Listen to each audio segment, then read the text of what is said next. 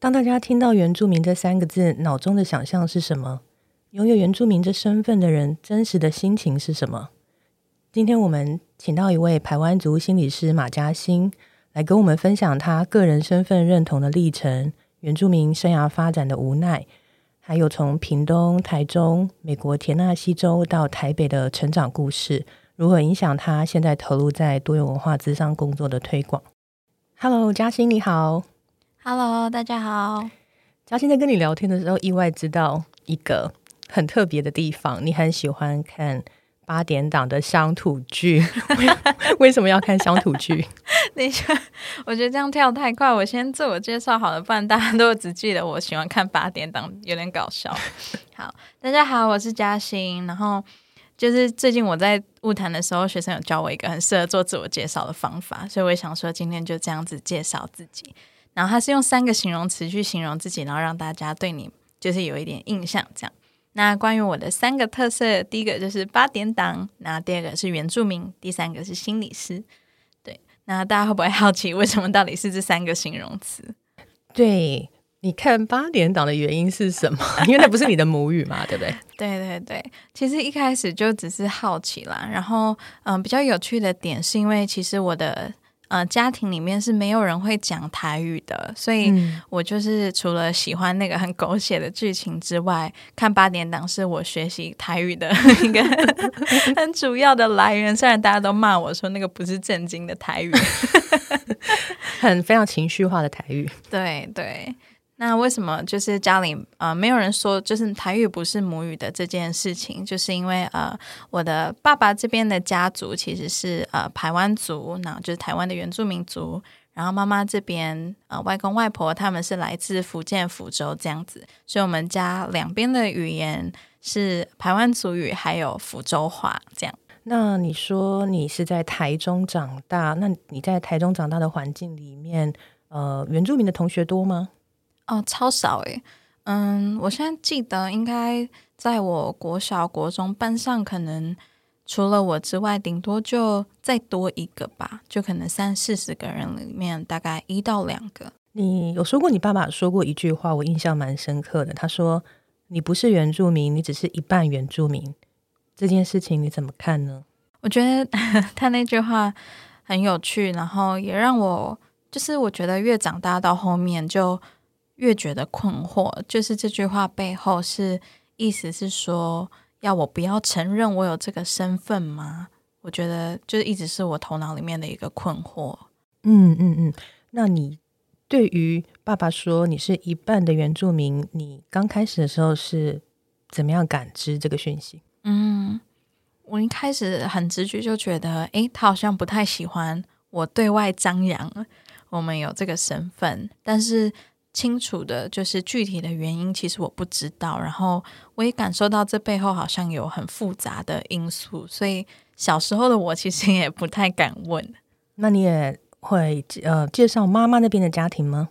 嗯，其实这个比较少，但嗯，原因是因为其实我跟妈妈家族那边的文化是相对之下不熟很多的，然后又因为可能文化底下本来就习惯比较跟着就是。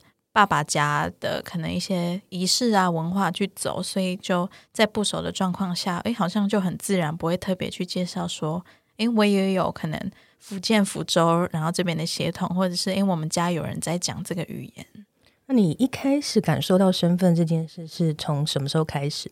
嗯，我印象中是应该小学一二年级的时候，然后。进入小学的时候，老师就是会调查，诶，班上有没有那种特殊身份的学生。所以如果我没有记错的话，应该是小一的时候，然后老师就在班上说，诶，那个是原住民的举手啊，是什么什么的举手啊。然后那时候也就搞不清楚嘛，只记得说，诶，我好像有这个身份，这样就在全班面前举手了。诶，可是当发现说，诶，怎么举手的只有我一个的时候，开始就觉得，哎呦，有点怪怪的哦。那时候调查的，我记得他们会调查我们爸爸妈妈的职业，所以他其实是在班上，就是呃，老师在台上直接问是原住民的举手，那他还有问什么身份呢？诶，其实我记得不太清楚诶，可是就现在想起来，他如果再问一些其他的，应该蛮不妥的哦。对对对，那我有听过，就是直接问低收入户的举手啊。如果我有这个身份，我应该打死也不举手。那你是在都市长大的，但是你爸爸家的族人是在屏东，对吗？对我们家族大部分的人都在屏东。你你小时候回屏东的时候，呃，那里的文化的元素，婚丧喜庆是什么样的样貌呢？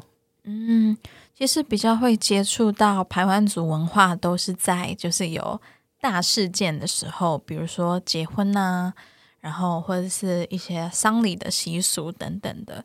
那比较容易接触到的，可能就是服饰、族服，然后。我们都会有自己的族服，然后传统食物啊，阿 vai 啊、吉纳夫啊比较常吃。然后结婚的时候可能会跳维舞，像这样子。那你回家的时候，嗯，族人都是用什么语言沟通呢？嗯，基本上就是如果我们有在参与在话题里面的话，可能就是还是以中文居多。但如果是爸爸他们那一辈以上的人在。聊天什么的，通常都是用台湾族语在在聊，所以就对我来说很像外星人在讲话，因为我其实都 听不懂。哦，所以你你现在也是不太会说台湾族语啊？对，说来惭愧，但现实上是这样子。嗯，对，因为说到文化哦，说到原住民，很多人就会从语言这个部分开始联想啊。但是基本上国语政策其实摧毁了原住民的母语嘛，那现在是用上课的方式把它教回来。但是我觉得语言这个部分，我也想听听你你你的你的感受是什么？现在你呃会去意识到说自己原住民的身份，你也曾经尝试着想要去学族语语言这个部分，跟你的关系是什么？嗯，我觉得对我来说，就是当然学语言的第一个关键一定是有这个环境，自然就会学得很快。那嗯，我刚刚也有说，其实我并不会听，也不会说主语。然后我第一个想到的感受是蛮惭愧的。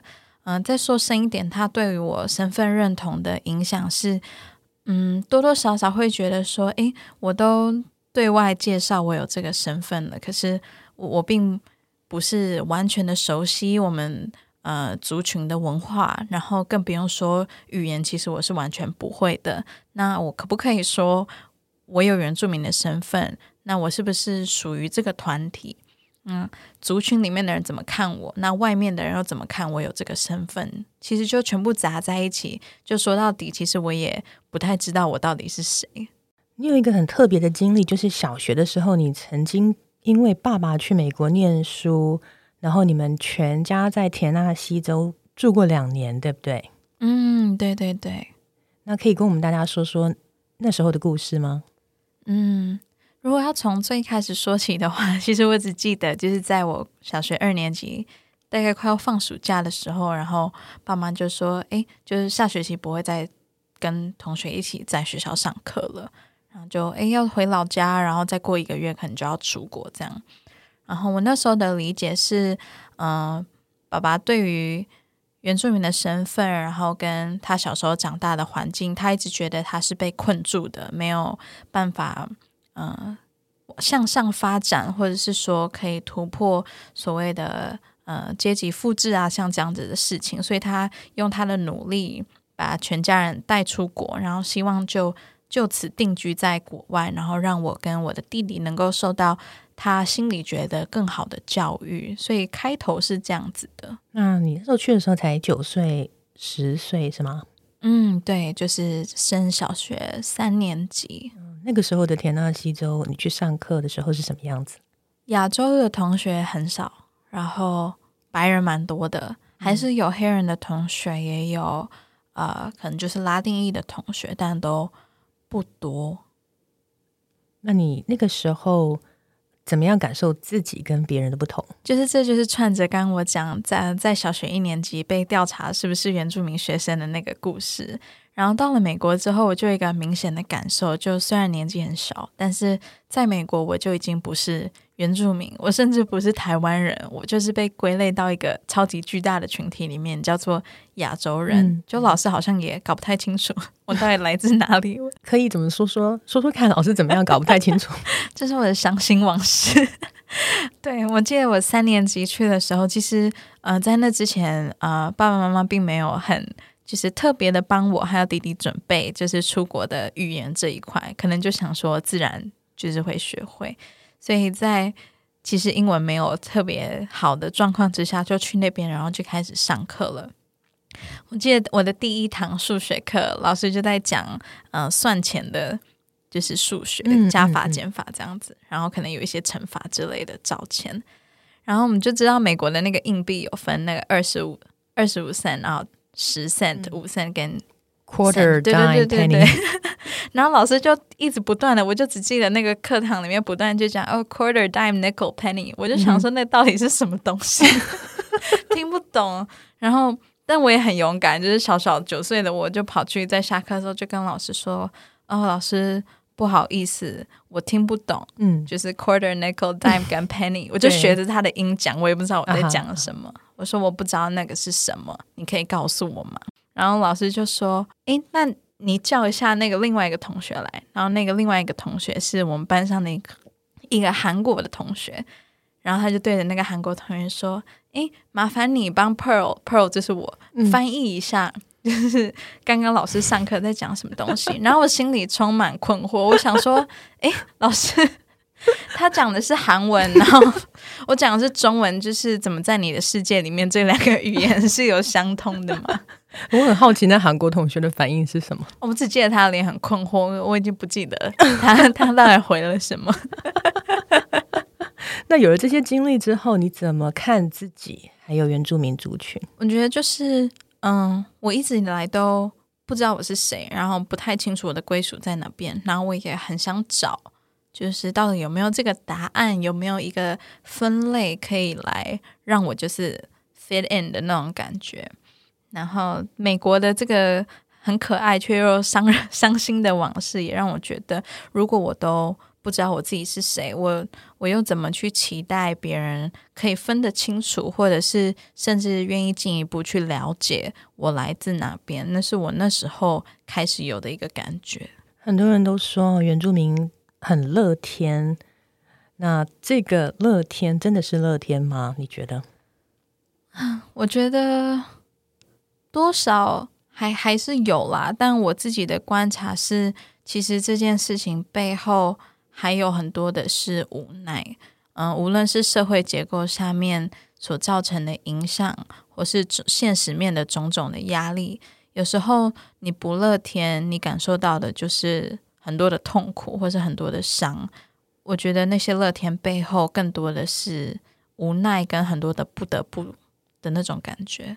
那你从美国回来之后，你的族人家人怎么看你？啊？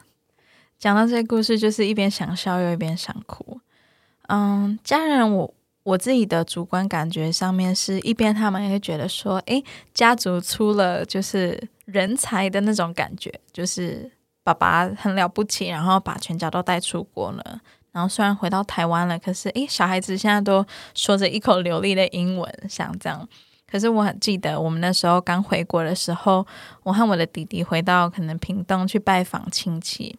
然后他们都会故意跟我们讲英文，然后就会故意好像我们诶听不懂中文这样子，甚至会称呼我们是阿米利嘎，就是 原住民族里面就是说所谓的外国人，他们就会称呼是美国人这样子，嗯，就是从那个音可以可以猜得到。所以在家庭里面，我们很像外面来的人，我们不会说族语，然后反而说的好的是中文跟英文。可是我离开了我的家，在外面大家又看得到我有原住民的这个身份，那就我到底要怎么介绍我是谁呢？又回到这个问题。听起来这些大大小小的经历，成为你开始对多元文化探索的一个起点。你开始在思考跟寻找一些东西，是吗？嗯，对。我觉得就是一直回复到那个我到底是谁？我我有这个血统，可是我可不可以说我是原住民？如果我其实不那么熟悉我们的文化，我不会说族语，我不会听族语，我甚至不是生活在部落里面，那我可以这么说吗？就这些问题会一直环绕在我的脑海里面。那这十五年吧过去了，中间又经历了很多，究竟找到答案了没？又为什么想成为心理师？那我们就下一集再跟大家分享喽。好啦，拜拜。